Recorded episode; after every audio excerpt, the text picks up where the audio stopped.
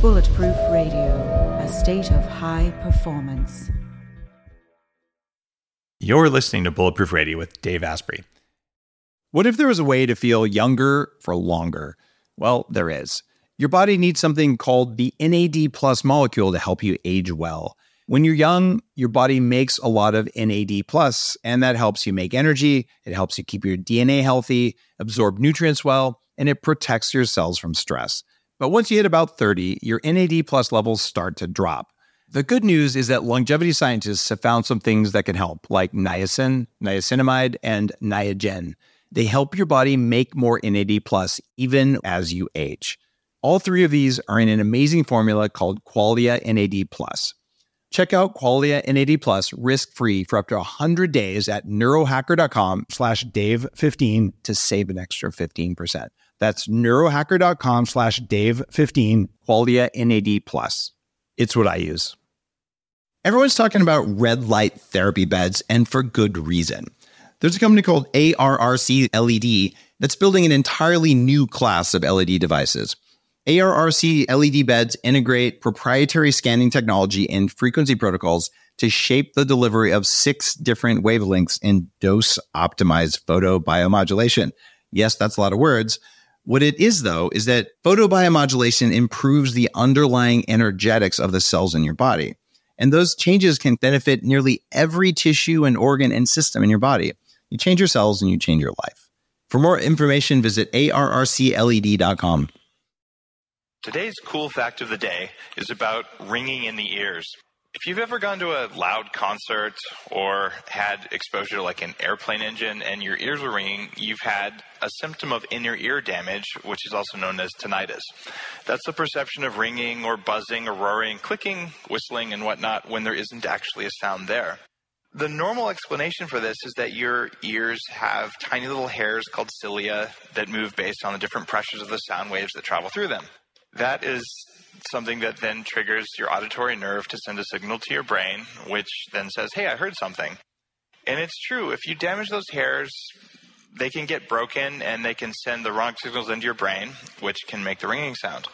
But the other thing that biohackers know can cause a ringing sound is actually jaw tension, believe it or not.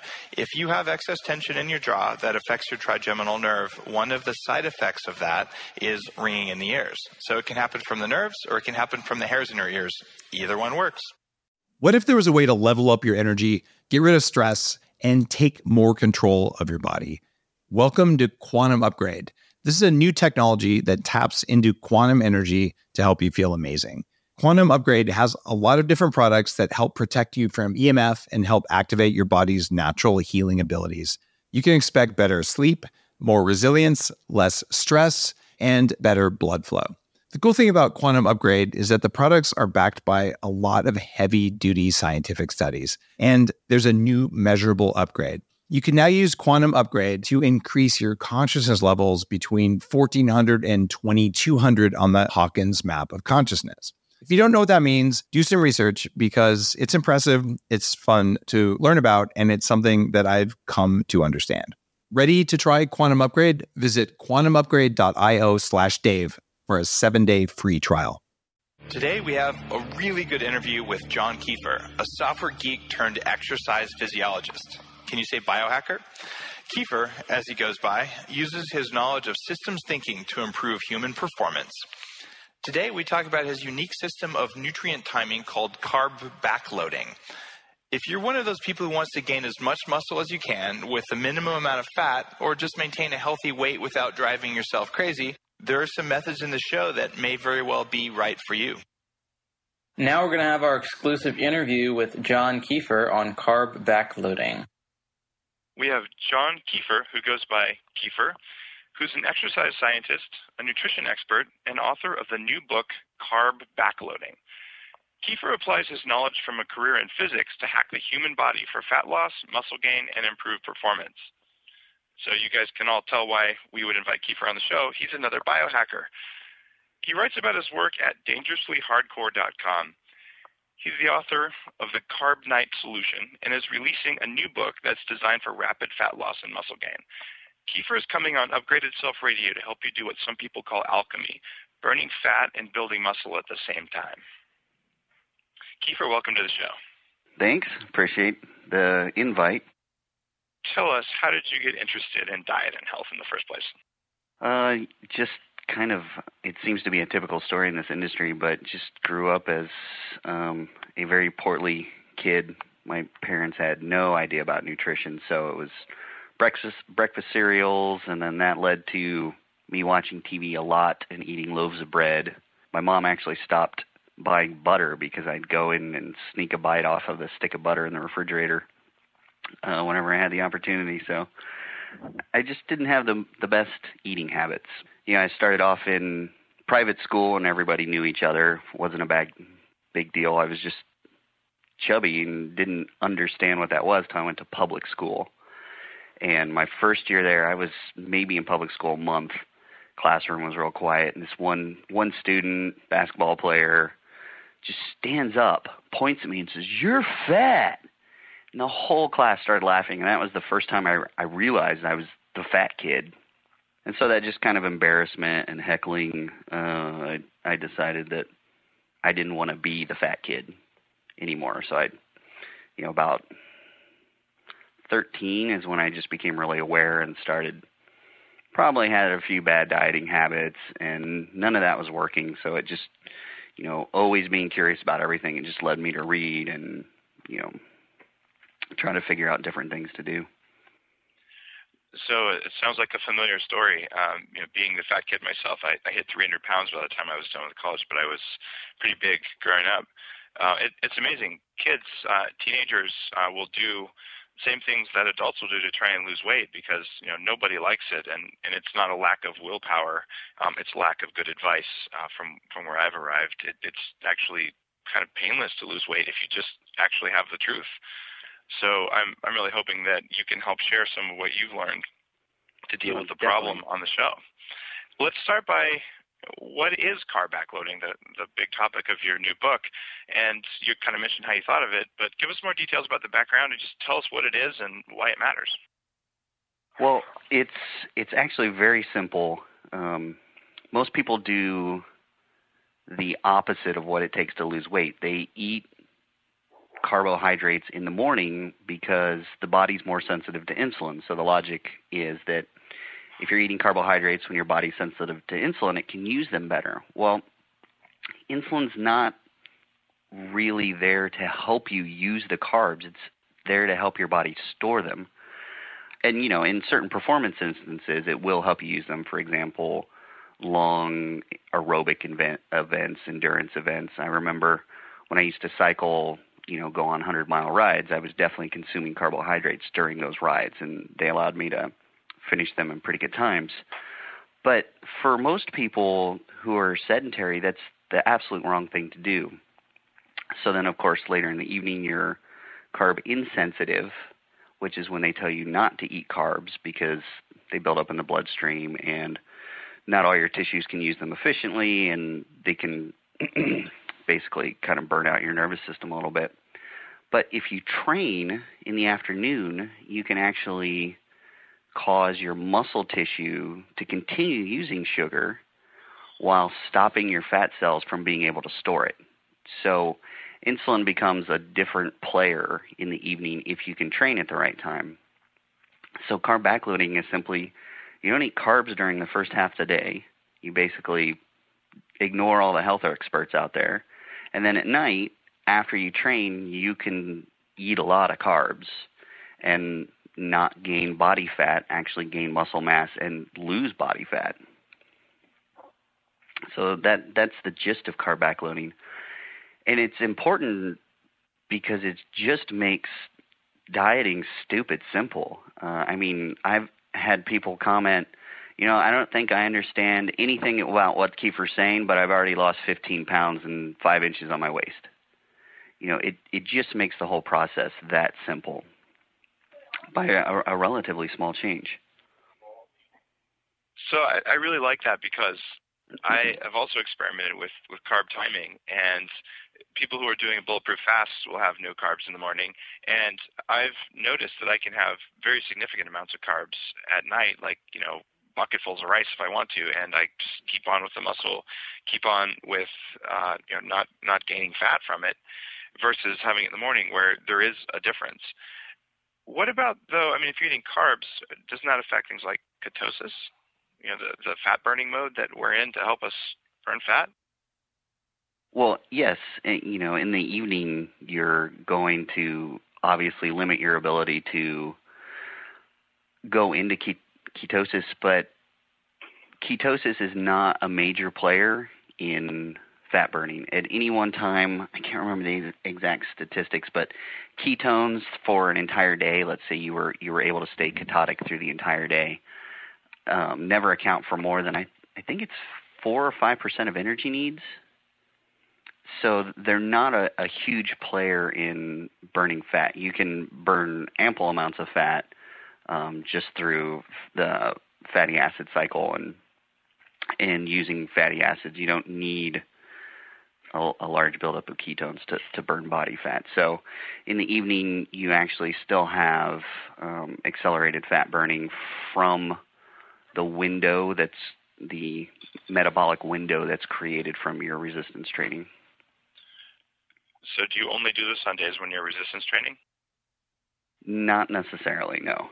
This question brings up a great point. It's hard for me to ever give concrete answers because, you know, as you know, so much of how your body reacts to food is dependent on everything from what you ate earlier that day to what you literally ate the day before to your stress levels that day. So it, it's always really hard for me to give, especially when people ask me what I do. It's hard for me to give any kind of concrete answer.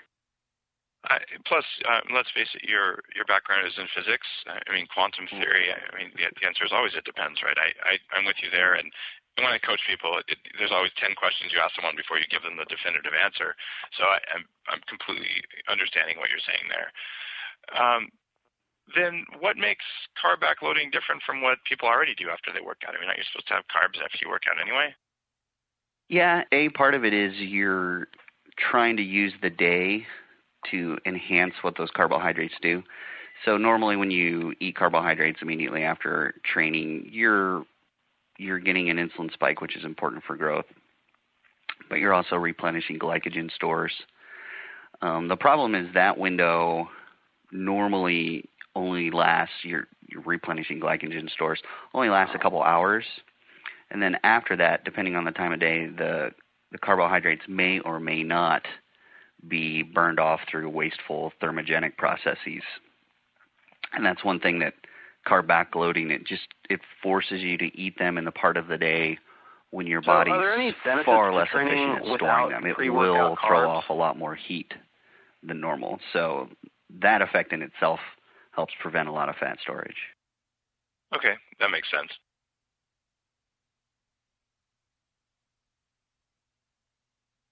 Definitely, and I think that's a big misunderstanding in the industry is that you need carbs to fuel the workout. It turns out if if you go the majority of the day, or well, the first half of the day without carbohydrates, and your a your body has no problem maintaining blood sugar levels, at least what it needs. And then B, your body actually responds quicker to exercise as far as uh, the sympathetic nervous system. You release adrenaline faster.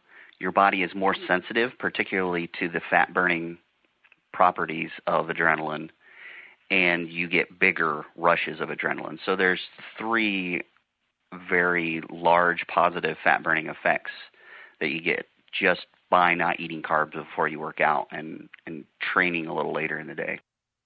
So you're saying there are no benefits from eating carbs before you work out? Correct.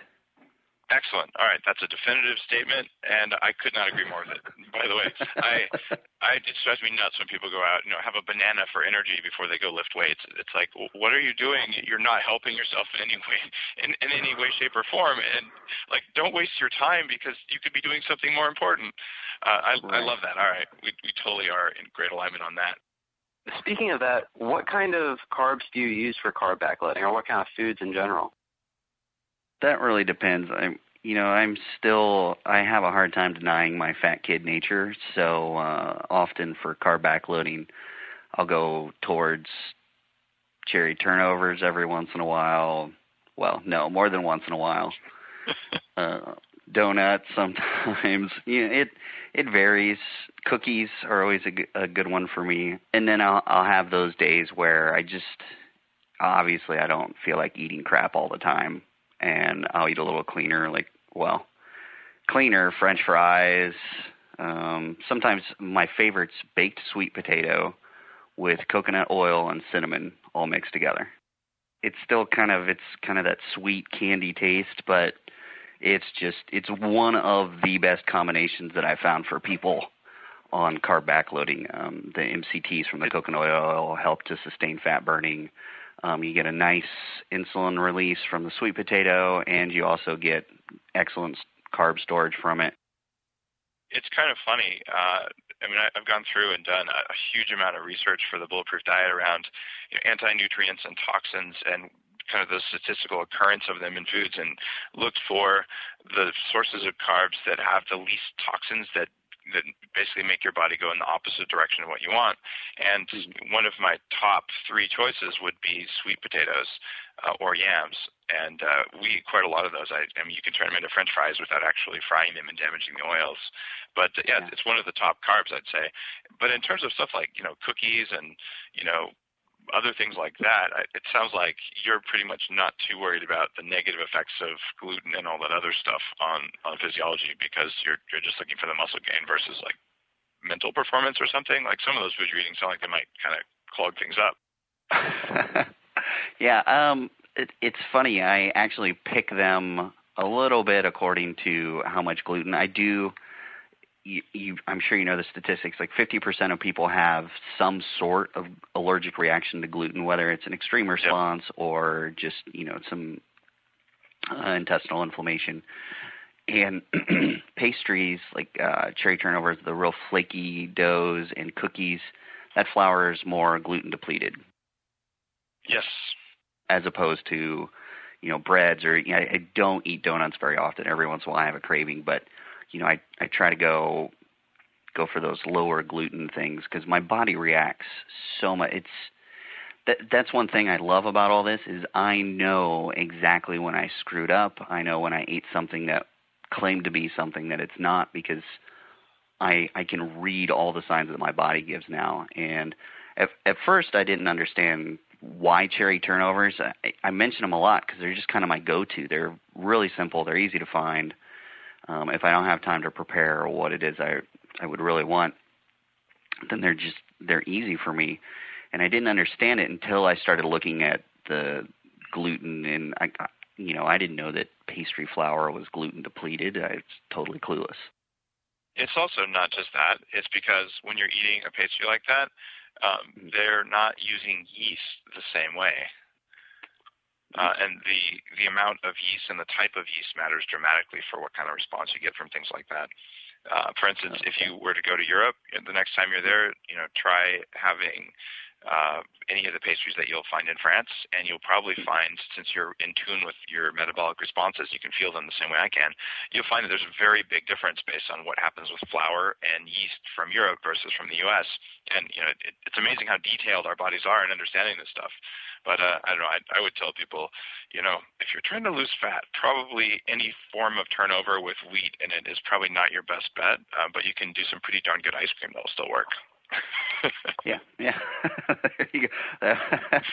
I just had this conversation the other day because that was the first carb backloading food was ice cream.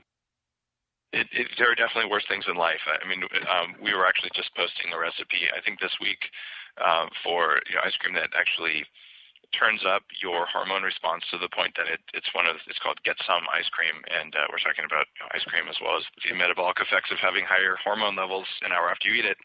But it's mm-hmm. it's amazing. You know, you can you can use it with real sugar, you can use it with uh, other carb forms in it, and uh, yeah, you eat that at night, you feel good and you perform better and you lose weight, which sounds like your program is predicting. You know, getting getting some sugar later in the evening. That's I'm gonna have to look up that recipe. Oh, we'll definitely share it with you. I think it's going out this week. Now, here's another question for you.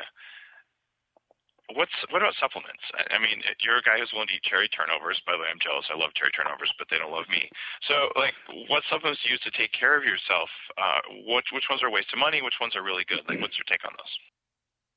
The two main ones that I always take, and I always try to convince other people to take, are fish oils, which again, that's a mixed bag to find good good brands that are high quality, uh, high concentration, and then whey a good source of whey isolate.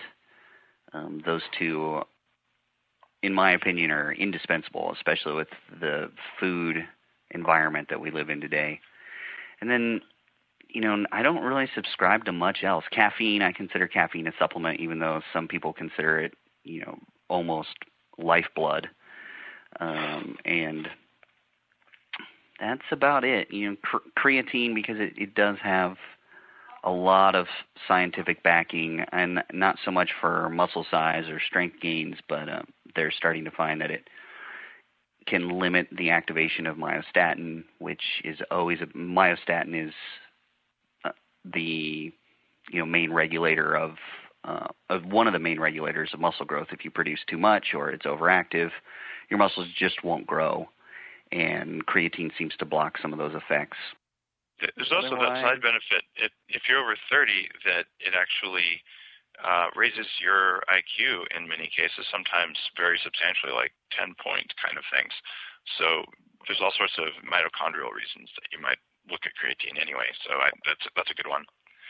You mentioned whey isolate here. So I I've done enormous like personal testing and research on on whey protein over the years, and I used I used to recommend in, in version 1.0 of the Bulletproof Diet, I recommended isolate because it didn't have casein in it and because people could tolerate it more. But mm-hmm. I found just from talking to people that isolate causes a lot more GI upset. And I found that low temperature processed concentrate is way, way more uh, comfortable for almost everyone to eat. And uh, I'm launching upgraded whey, which has like I've basically added a whole bunch more IgG to it than you can find it any other way. Mm-hmm. Um, launch that in another 30 to 60 days, depending on a bunch of stuff. So, and I actually, Dr. Mercola uh, and I went kind of back and forth on that a little bit. And uh, before he uh, sort of copied my diet and put it on his site, uh, he did make a pretty clear case that he should put uh, or that concentrate ought to be up there higher than isolate in terms of, of benefits.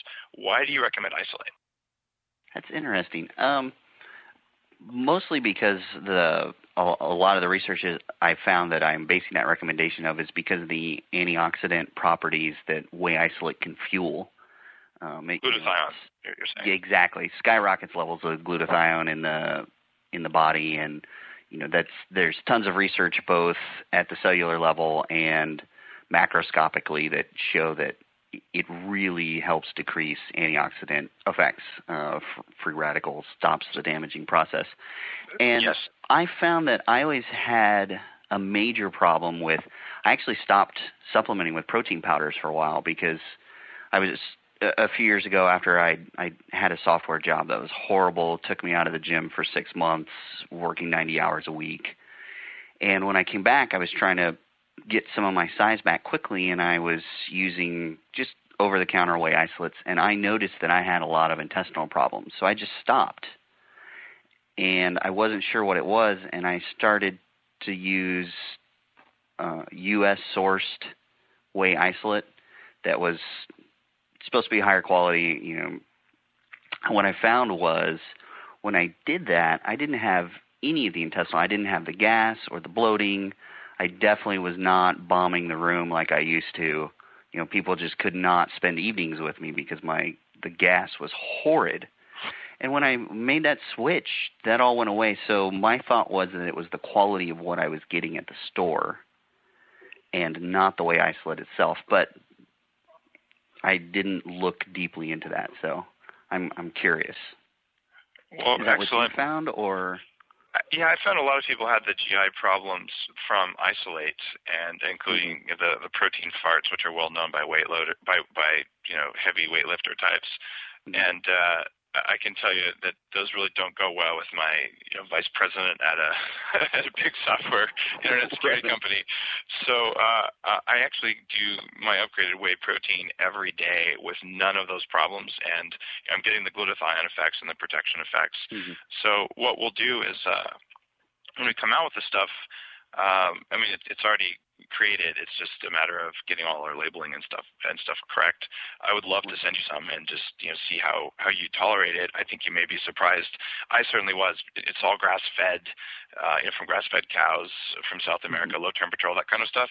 And I realized I had to be as precise with my whey protein as I did with my coffee if I wanted to just like feel good all the time without these weird things happening. But mm-hmm. I don't want to turn this into a whey protein thing because we're here really to focus on your carb backloading. And I know you're interested a lot in GLUT or GLUT activation. Can you tell our listeners about GLUT activation? Yes, the, there's a big misconception with insulin, and I don't know if your audience has that necessarily, but the, the thought is you eat carbs, the insulin rushes out from your pancreas, and that, that actually pushes or is the carrier for glucose into cells which isn't really how it works. Your cells have these specialized protein structures called glucose transporters or GLUTs. And some of them are always present at the cell surface and in body tissue that always has those kind of sticking out into the the fluids. They can just grab sugar and bring them right into the cell. You know, they don't need insulin. So, for example, your brain, your liver, your kidneys, they all have uh, they express GLUT1 two, one and two primarily, or two and three. Always the the first three all kind of act act the same. I believe all cells have GLUT1, so all cells can use glucose to some degree. Two and three bind more strongly and can help nervous tissue and that tissue fuel itself without insulin. And then muscle tissue and fat tissue has a different kind of GLUT, GLUT4, and also um, an isoform GLUT12 that it need the cell needs to come in contact with insulin before those GLUT proteins will come to the surface of the cell. So normally they're tucked inside and they never come in contact with glucose, so they can't bring it into the cell.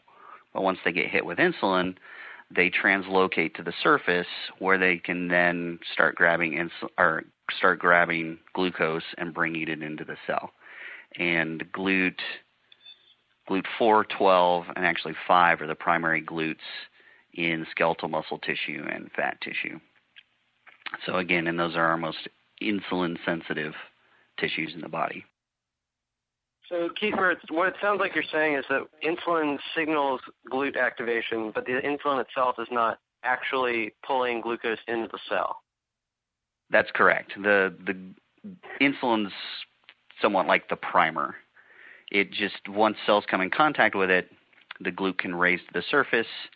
They can grab the sugar and then use it. Without that, the GLUT stays tucked within the surface of the cell, and they can't use a lot of well, at least skeletal muscle and fat tissue can't use or store a lot of sugar, and that's where diabetics come into or type two diabetics have issues. And well, in type one, if the the insulin's not either not present or not causing a reaction to allow those GLUTs to translocate. And if they can't translocate, then the main tissue in your body that normally disposes of glucose can't. And then when that happens, other tissues have to compensate. For example, your kidneys, they become overstressed trying to process all the glucose. Um, of course, kidney damage is very familiar in diabetic uh, research. And your liver tries as best it can to convert it into glycogen, and then your nervous system tissue is trying to overprocess as well, which again causes some of the neuropathy effects that are associated with diabetes. So I know you're a big fan of resistance training, and you talk a lot of, in your writing in that uh, carb backloading promo book that I thought was excellent, and I hope all of our listeners read. But you talk about how resistance training is superior to aerobic training for activating these glucose transporters. Why is that? And do you think aerobic exercise can get the same benefit that resistance training can when paired with carb backloading? Some why questions I can't answer. For example, why uh, why resistance training is superior. W- what is known is that heavy contractions of muscle tissue translocate GLUT far more extensively than aerobic exercise. So it's the intensity of the contraction that both increases concentration of GLUT and increases the amount that translocates without insulin. So that's what makes carb backloading, that's what makes resistance training so critical to carb backloading is that when you contract the muscle under load, it actually causes these GLUT 4 and GLUT 12 to translocate without insulin. So even without insulin around, all of a sudden your muscle cells can start using and soak up glucose. Unlike the fat cells, that does not happen when you resistance train. Um, aerobic training, unfortunately, it, it does cause some translocation, but not extensive, and can actually blunt the response of later resistance training to GLUT4 translocation. So you could, and I, I only know this because of uh, certain studies I'll talk about here in a second, but you could make aerobic training work with carb backloading, but it wouldn't be as critical of a component. For example, they they did this uh, they did a study last year that I've found very interesting that kind of supports the entire carb backloading regime, and that they just took normal sedentary people. They didn't have them exercise at all in any way or deviate from their lifestyle. And all they did was they moved all their carbohydrates from the first half of the day and then ha- allowed them to eat carbohydrates towards the end of the day. And this was a calorically deficit diet. So they were they were trying to help these people lose weight. And the people that just ate carbs later in the day actually were able to lose more body fat and keep more muscle without resistance training. Um, so, so there is just general support, and that's why I say you could make aerobic training work with it, but aerobic training would ultimately decrease the benefit, according to how the effects that it causes, the long-term effects that it causes to cellular metabolism. That is actually incredibly detailed information, and I'm really stoked that our listeners are going to be able to pick up on on those differences. I can tell you the first time I wrote the words aerobic sucks was in about 1998 when I put up my first like anti-aging website where I'm like just look at the difference in what it does for you cognitively and everything else. Um, that said, Bill Andrews made a pretty convincing case for some aerobics helping with uh, telomerase and the length of your telomeres. So there may be some mm-hmm. anti-aging benefits there, but if you want to like look good and you want muscles and you don't want to be fat, aerobics is probably the worst form of exercise from my perspective, and it sounds like you you're along the same lines. Yes, there there are, however, ways to do your aerobic exercise and get all the benefits. Like for example, they've been able to correlate um, cognitive function with age with aerobic health. We can get all those benefits using HIT, which is high intensity interval training. Yep. Yeah, and I mean your your workload over you only need 30 minutes three times a week, um, and your actual the the amount of time that you have high output during that is three minutes total, and the most the rest of the time you're just kind of walking or pedaling. You just need to sprint every 30 seconds out of four minutes for all the health benefits without any of the downside. And I would much rather do that than waste my entire day on a bicycle. I always feel bad when I see sort of like the stereotypical, you know, people out on their lunch hour going for an hour long waddle. Obviously, they don't have they don't have a problem with motivation. They're out doing it. They're just doing something that doesn't work, and and that's kind of a crime. But so speaking of that, lunch is not a good time for most people to train. A lot of people train in the morning. How would you do carb backloading if you're not an afternoon trainer? If you do it in the morning, what's up with with your ideas there? You still get a lot of the positive benefits that allow it to work. Um, you get in, increased GLUT number, increased GLUT activation in in muscle cells. Muscles become more sensitive to insulin. But you can also kind of mimic what goes on during the day with caffeine. Um, ca- caffeine has this excellent benefit that is usually seen as something heinous, but caffeine decreases insulin sensitivity. So that means your fat cells and your muscle tissue, when bathed with caffeine, GLUTs don't translocate like they normally do when insulin's introduced. They actually stay tucked within the cells to a far greater extent. Well, so you can mimic the daily circadian rhythm by having your caffeine right before you work out first thing in the morning. So you have you have your load of caffeine, you train, and then you can actually have a small load of carbs. You don't want to have a massive amount because you unfortunately will go right back into an insulin sensitive state within a couple hours. But have a small bit of carbs if your main focus is gaining muscle mass. And then later in the evening, you basically get to eat the same. You get to have some carbs.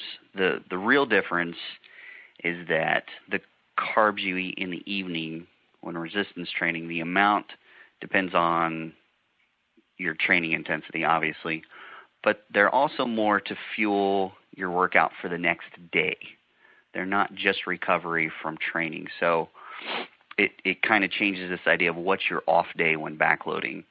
So normally an off day, if you're training in the afternoon, is you just didn't train that afternoon.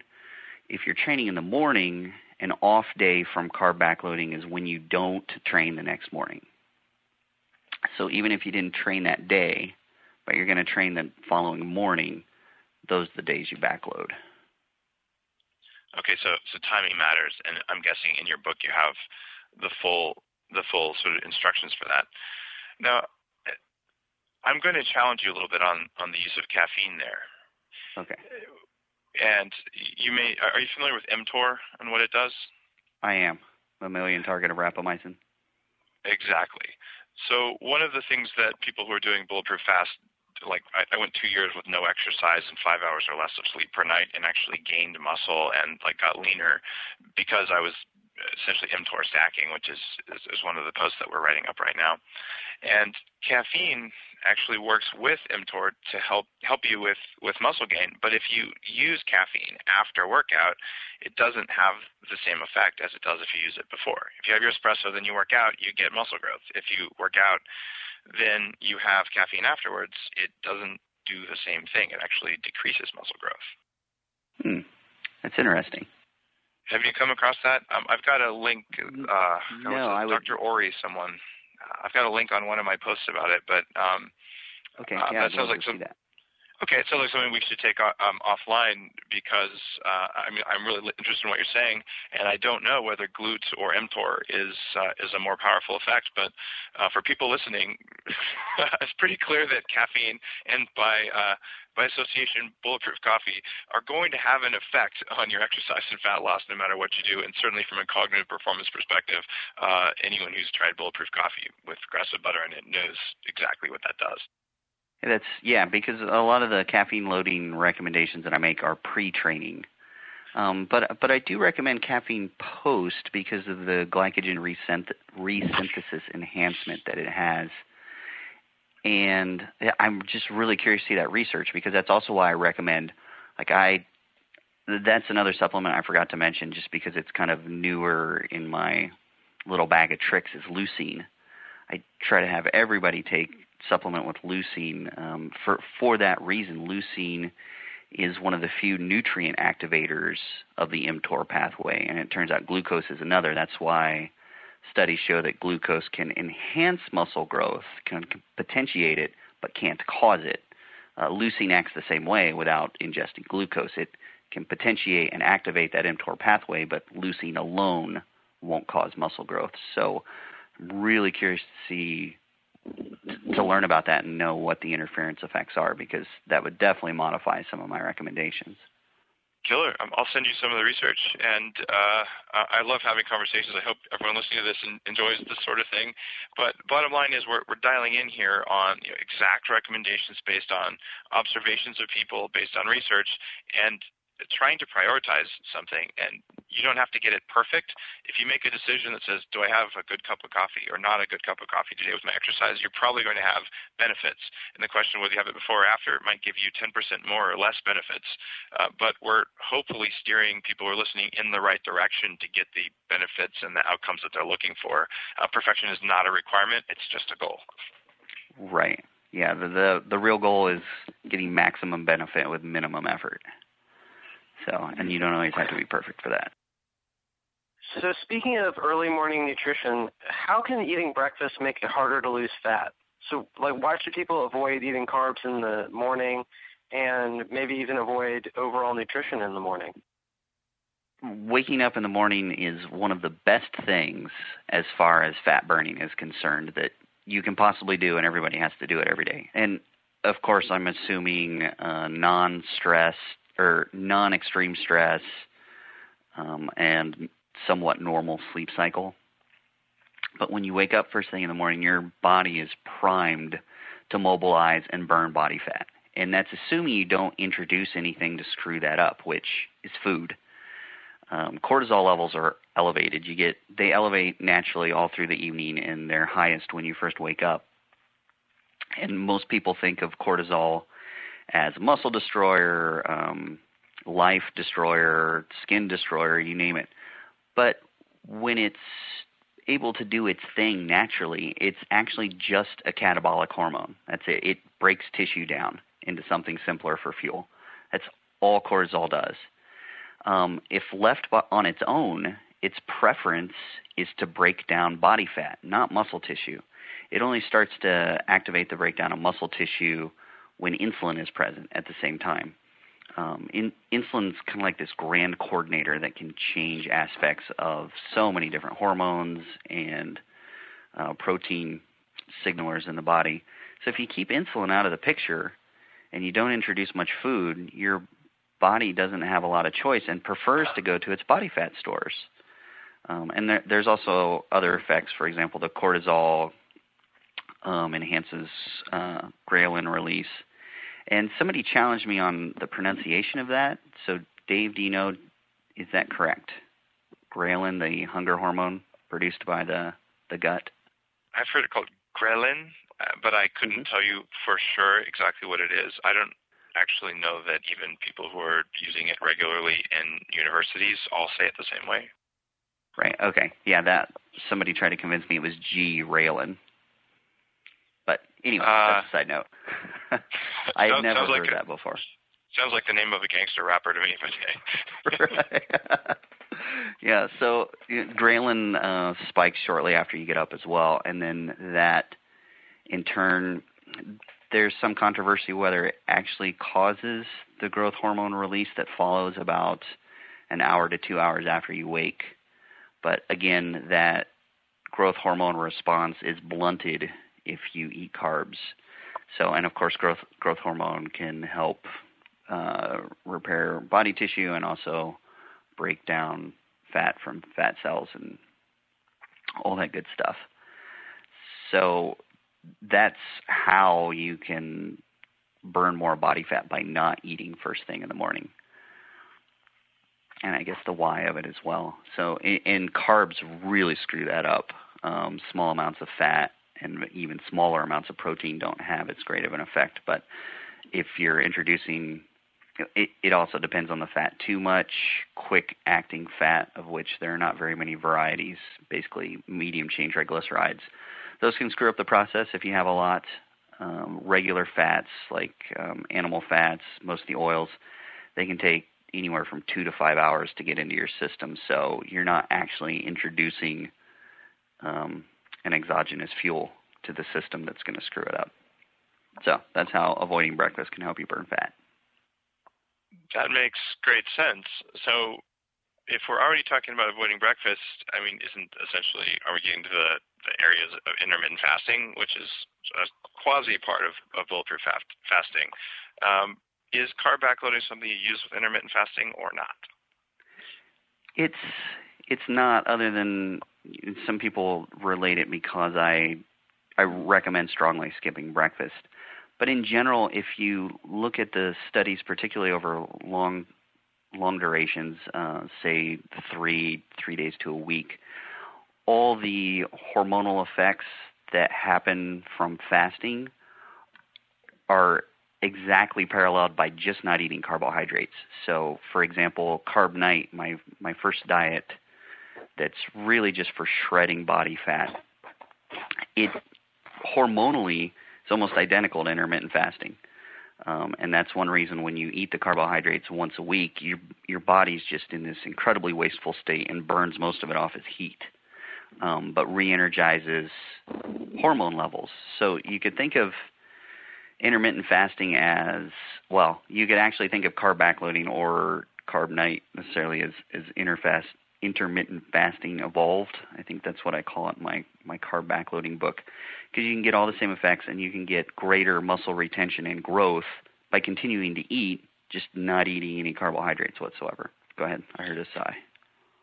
Uh, hallelujah is all I can say there. Uh, oh. Yes. uh, sorry, sorry, I didn't mean to be sighing there. Just I think the microphone's oh, okay. a little close. But uh, seriously, that that's uh, using those kinds of techniques uh, specifically with not really doing a fast, but uh, including a lot of fat in the morning using bulletproof coffee. I my my sort of fastest success story now has been 75 pounds of fat loss in 75 days. Uh, without any significant amounts of exercise, just literally just completely dropping fat by stacking mTOR and doing what you're talking about here, mm-hmm. uh, the same sort of of plan, and it, it's so obvious that there's no excuse for people walking around with 100 extra pounds of fat. It's it's just because they don't know that they could do this. I mean, two months of slight discomfort without a decline in cognitive function. If you do this right, you, you don't get cold and feel crappy like you do when you cut calories. I, I mean, I don't know why everyone isn't walking around looking good because it's not that hard. It, that's that's the hardest message to get to people because everybody. It once you learn these things, uh, it makes life so easy. I people look at me all the time like I'm one of those just special genetically gifted people because of the things I'll buy in the grocery store or what they'll see me eat. And like it's not that. This is what I'm doing. This is why I'm doing it. And it makes it easy and they just cannot fathom that it could actually be easy. They just can't do it.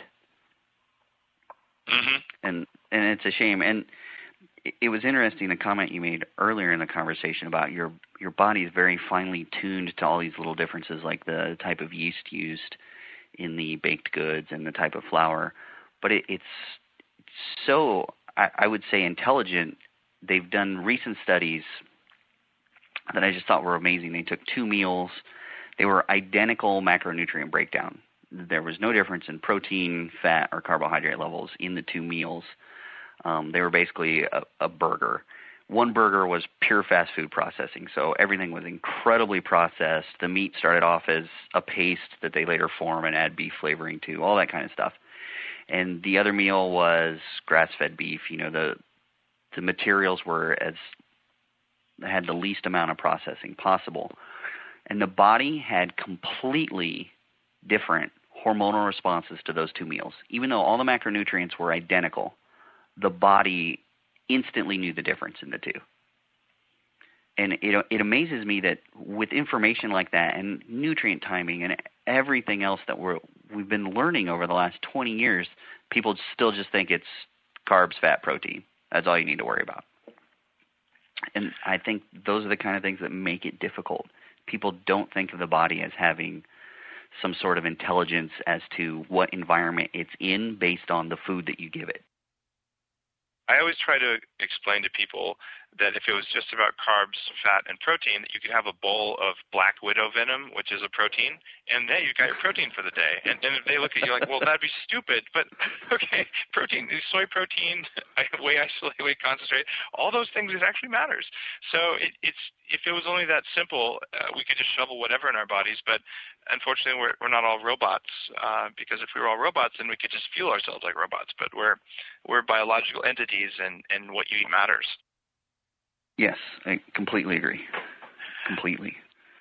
So then let's let's talk about in practical terms what a typical carb backloading training day looks like for you.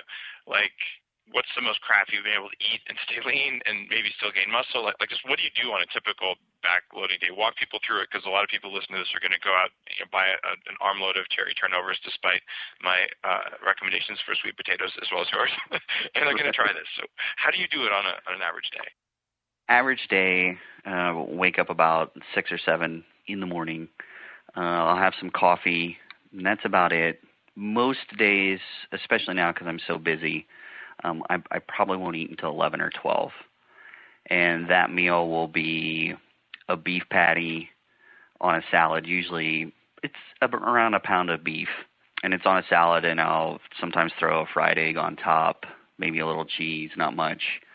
Um, and then in the salad, I'm it's not just lettuce. I'm I throw in a bunch of vegetables just because a it helps with the digestion of the beef mostly, and it's another thing. The more more fiber you get in, the the less usable calories you get from that that meal. So it, it's a way for me to feel satiated, get in nutrients I need, and also keep my caloric load kind of under control. And then the next hour, I might snack on some cheese and beef, uh, cheese and turkey, something like that. I, I try not to do shakes in the first half of my day anymore. I just because if I do, I completely get burned out on them. And then that's about it. it cottage cheese is another one of my favorites. Low fat, two percent. Uh, I'll have like a pound of cottage cheese sometimes in there. And then I'll train. I try not to eat anything two hours before training. Uh, I'll train. I usually don't have anything beforehand except maybe some some coffee or some some sort of caffeine. And then after training, immediately post training, I usually have some extremely ripe bananas, and I've got a protein formula. And I call it a hypertrophic accelerator. It's a mixture of whey isolate, um, hydrolysates, both casein and whey hydrolysates, and leucine, and also um, micellar casein. And then about 30 minutes after that, on when when my training is spot on, it might be literally, and I know this goes against the gluten thing. I might eat an entire pizza, um, and then later that night have three or four turnovers, and then also, you know, if if I'm eating primarily carbs like that, then I'll include shakes in the in the later part of the night to make sure I get in the ample fuel to help my muscles grow. So I'll have whey isolate shakes or casein based shakes or a lot of times I just I like cottage cheese so much I'll eat a pound of cottage cheese and then I'll eat the turnovers. So the the most I've been able to to backload and stay lean, I would say I went through this just horrible stint where I was eating out a lot and I was going to the Cheesecake Factory I think every night. And there it's easy to have meals of four and five thousand calories without a problem. And then I would still eat more later in the evening and that went on for about two weeks, and I really noticed no detrimental effects whatsoever. What are the most common mistakes you see people making when they try to do carb backloading? It seems like pretty simple to me, but you know, I'm sure there are some things you've heard where people have done some stuff that's a little bit silly that messed up their progress. There's two things that stick out. One is they completely ignore other facets of nutrition. So all they when they get done working out, all they're thinking about are carbs and they're trying to eat tubes of cookie dough, they're trying to eat pizza, they're it, it's amazing the things try people try to stuff into themselves and I'm not sure where that came from. There there's no sense of adequate food needs. And of course the Cheesecake Factory example is bad in my case, but you know, I carry probably on average about 80 pounds more muscle than most people, so I can get away with that for a little bit longer. Um, most people can't, and so but they just focus on all the crap. That's they don't care about protein, they don't care about quality, and they do that for months. You know that I, I didn't. I mean, I enjoyed the food at the Cheesecake Factory, but I didn't enjoy having to eat that way for that long. Um, eventually, it takes its toll. You just don't feel as good. Uh, and so people always make that mistake. They just want to gorge. And then the other is the complete opposite extreme. They don't want to eat anything that they might see in any way as bad, even ripe bananas, because they've got this idea that high glycemic foods are bad and there's all these bad recommendations. I, I feel almost responsible because I introduced this the GLUT conversation into the bodybuilding world when people didn't understand it, but they grabbed onto it and wanted to create their own versions, like, oh, because of GLUT, you should eat low glycemic carbs all the time after training, which is the complete opposite of what you need. You need those quick spiking carbohydrates. You don't necessarily need a dump truck full, but you you want to avoid the low glycemic foods. So people who fail even worse are those who want to stay quote unquote healthy. So they're eating brown rice, they're eating whole grain breads. They're really scared to eat anything that might spike insulin levels.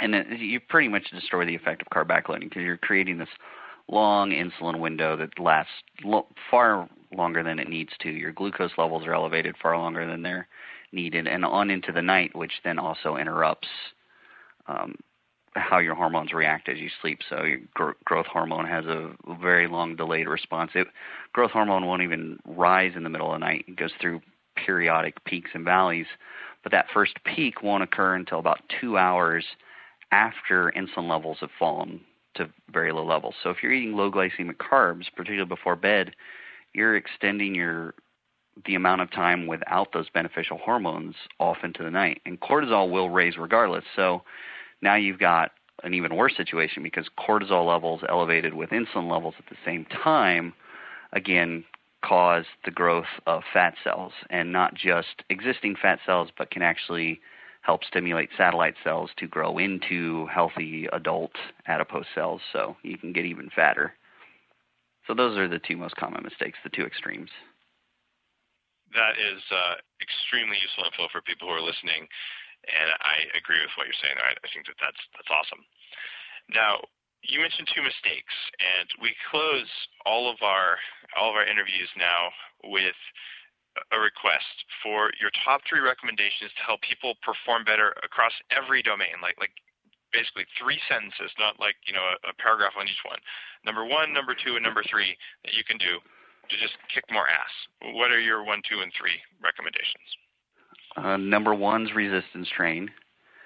Number two is skip breakfast, and number three would be to use caffeine appropriately. Love it. Now, tell us where can people learn more about you? Give us your URL and how people can get with you on Facebook and Twitter, etc my main site is called dangerouslyhardcore.com, and it's all spelled out one word, well, one group. And from there, you can find me on Facebook. Uh, there's a contact form where people can get in touch with me, and I recently opened up forums to help people get answers to their questions from other members. There's a lot of people that have been doing this for over a year now. They have a lot of experience, and so they get to help each other as well. But my, my main site's dangerouslyhardcore.com. And from there, you can ask questions, you can get answers, and you can read great material. Thank you so much for being on the show today, Kiefer, and I look forward to having you on again. All right, I look forward to having a conversation again. Thanks. Bye.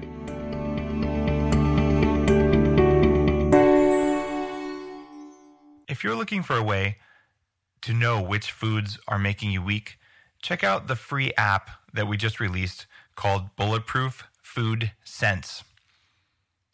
It works by using the phone camera in order to get a measurement of your heart rate, or you can just type in your heart rate if you know what it is from some other monitoring device.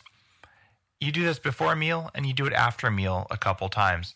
And based on changes in your heart rate, the application can help you to identify which foods are causing an immune response in your body. Based on that, you can choose to avoid those foods, and you'll find a huge boost in your performance just from not eating the foods that you have sensitivities to. You'll also find that you can lose weight much more easily when you're not eating foods that cause you to feel foggy and inflamed all the time. This app is free. It's called Bulletproof Food Sense, and it's available on the iPhone store. You can also take a step further. Check out Bulletproof HRV Sense. That stands for Heart Rate Variability Sense. Bulletproof HRV Sense goes a step beyond Food Sense and it works with a wireless heart rate monitor that goes around your chest. You wear the heart rate monitor and it'll talk to your iPhone or your tablet and it'll show you your stress levels throughout the day. It'll help you know whether you're overtrained overstressed, or even just help you know which meetings are causing the most stress in your nervous system so you can learn to take control of that stress. This is an awesome app.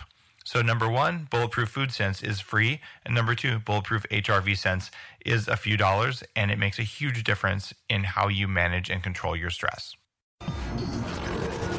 The Human Upgrade, formerly Bulletproof Radio, was created and is hosted by Dave Asprey.